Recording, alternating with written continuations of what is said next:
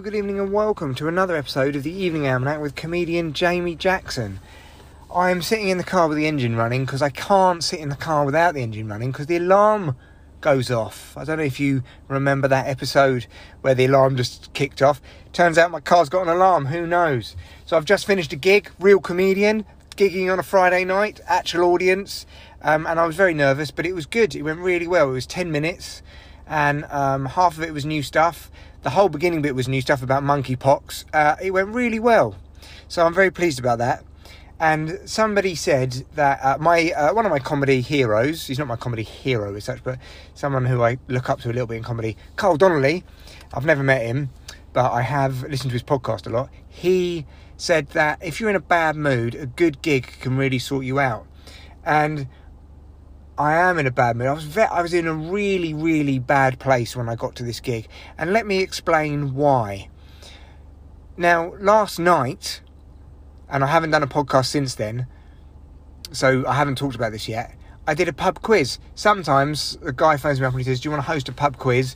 And I'll go there and I'll host a pub quiz and I get paid forty quid for it, and it's good mic work. That's why I do it, just because it's good to be on the mic. It's good to chat to people. It's basically practice, and I get paid for it.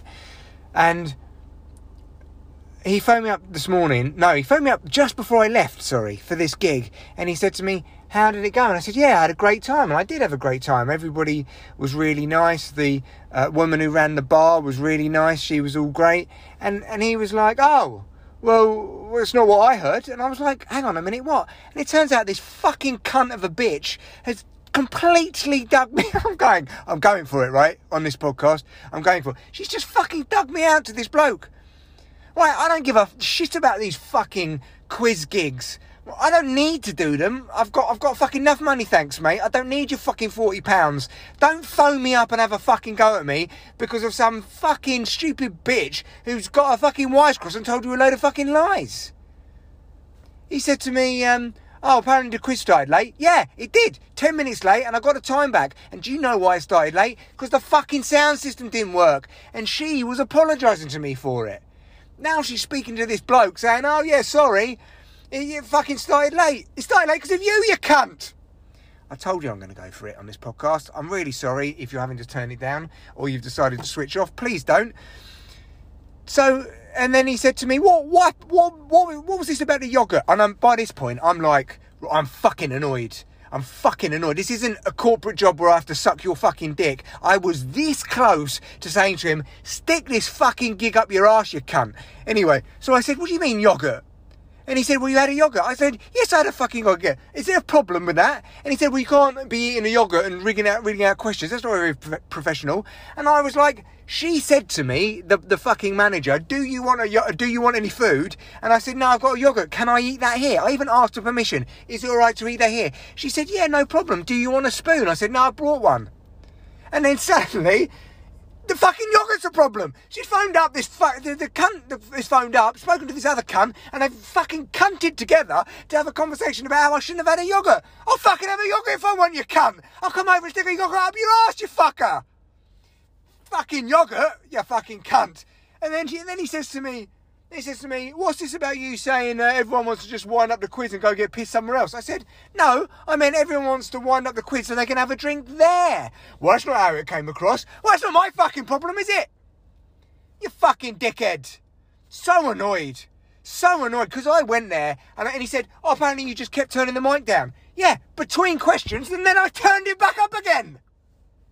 It was like people at the back couldn't hear. Every three or four questions, I was walking to the back, talking to the tables, because I'm trying to practice crowd interaction. So it was in my interest to go up to everyone and go, "How you doing? All right? You all hear the questions? Everybody okay?" And I'm telling you, everyone was happy. I was getting on with all the fucking people. We were having little side chats. People were getting pissed. And We were having a good old talk.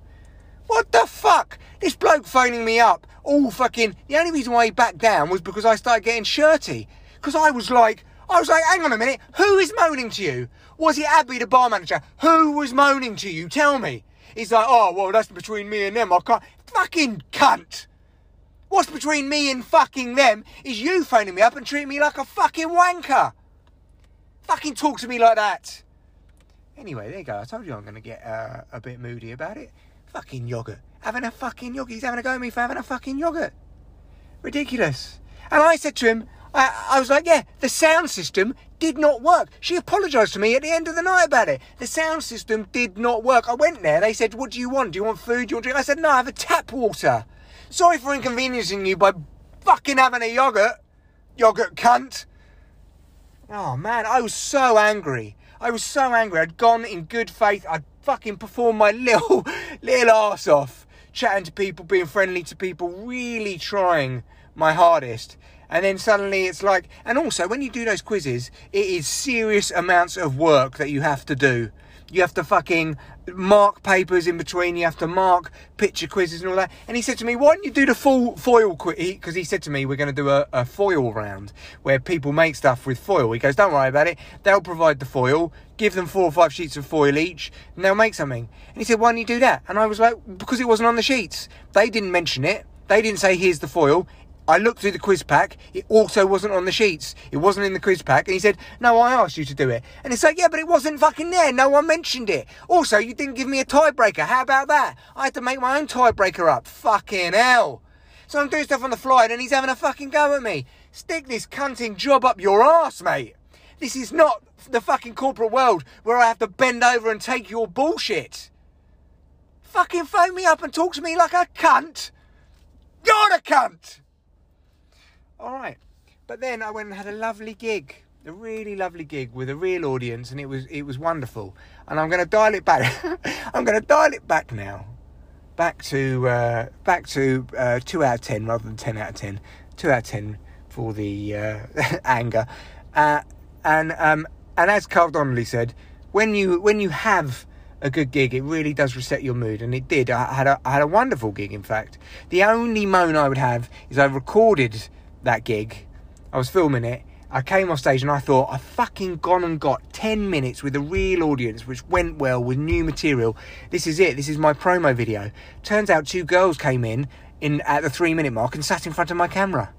That happened. That happened about a month ago, two months ago, when I filmed another gig, and some guy stood at the bar, just in front of my camera. You can see there's a tripod on the bar. Anyway, these are all people who've come to see comedy and have a good time on a on, on a weekend.